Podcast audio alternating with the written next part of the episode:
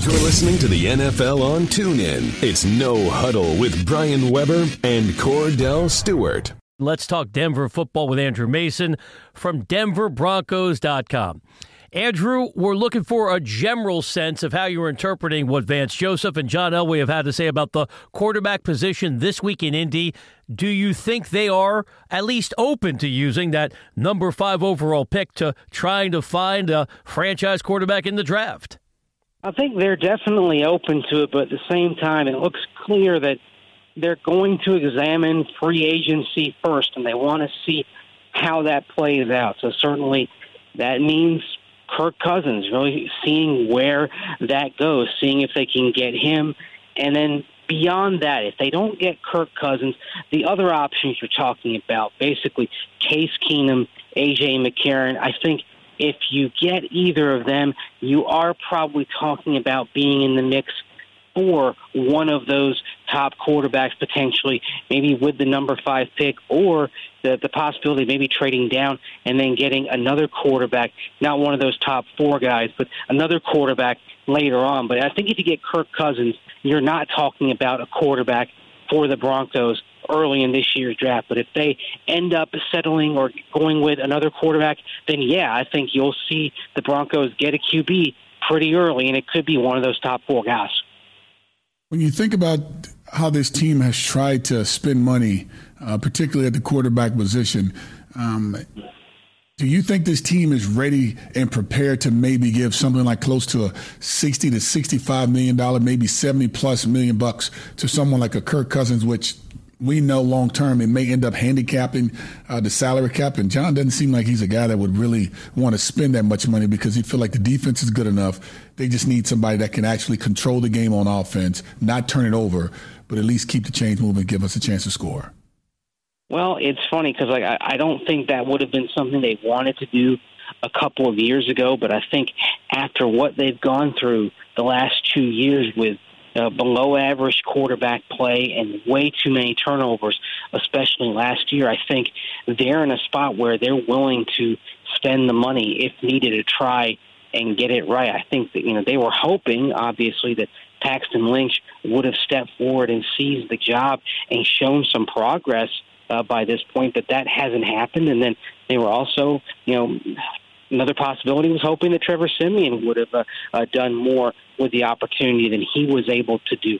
I think they may feel a little bit burned, quite frankly, by how uh, uh, the young quarterbacks have done and how they've struggled and uh, maybe let down the team as a whole. You heard, you know, John Elway yesterday when he was talking with local Denver media, he kept coming back to turnovers, particularly from the quarterback position, and how everything kind of unraveled from there. I mean, he said, "Yeah, I, I wish the defense had responded better uh, when forced back on the field by turnovers." But then, in the same breath, said, "But they were put on the field an awful lot because of those turnovers." And I think they just want to find, they just want to get it right, and I think that's maybe uh, leading to them to go in a direction that they may not have foreseen themselves going in, say, a year or two ago. Chatting with Andrew Mason from DenverBroncos.com. Andrew, what do you make of the ongoing Aqib Talib trade conversation? As you know, Aqib has been sharing his thoughts on Twitter recently. Yeah, and uh, look, I mean, I think part of it with Aqib Talib is, you know, he's going into year 11, and uh, it's sort of a little bit of that uh, uh, Belichickian philosophy that uh, maybe you, you want to move on from a guy one year too soon rather than one year – too late. And uh, uh, with Aqib Talib at this point, he it's a contract and a situation where you can get something back for him in a trade.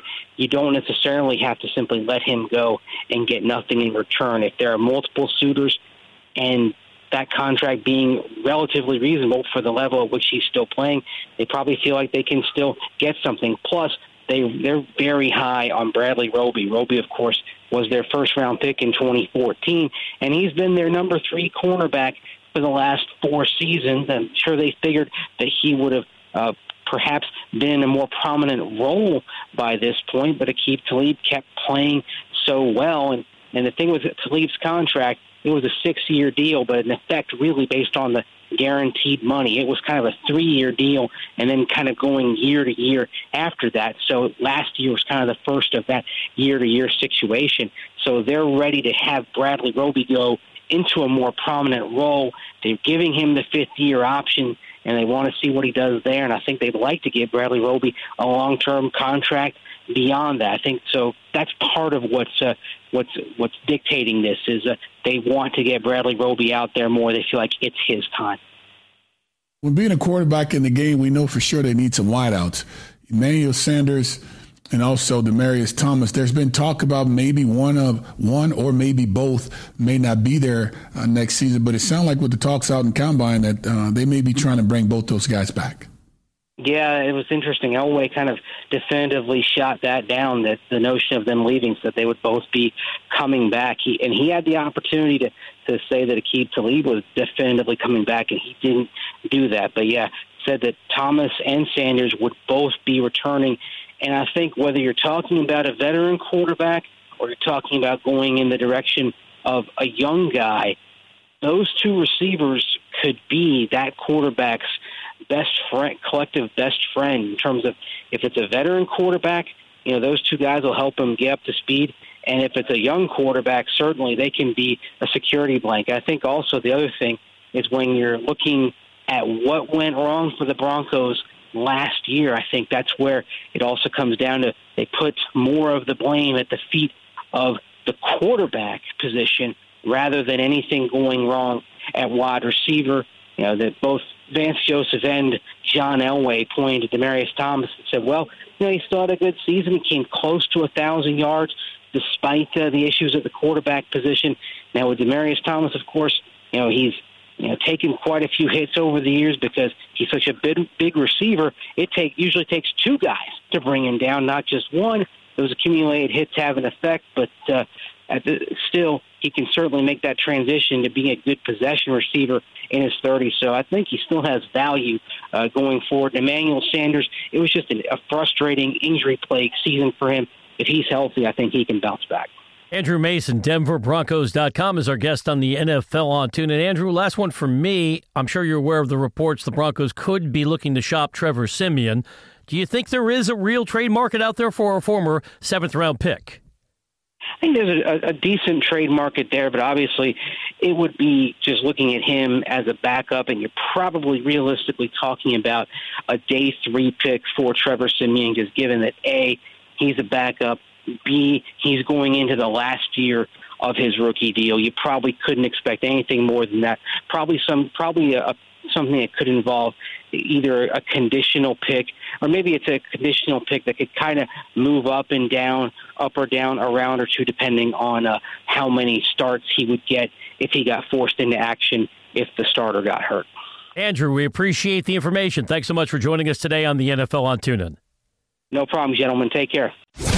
You've been listening to No Huddle with Brian Weber and former Steelers quarterback Kordell Slash Stewart live on the NFL on TuneIn. 20, 15, 10, 5, touchdown. The National Football League is on TuneIn.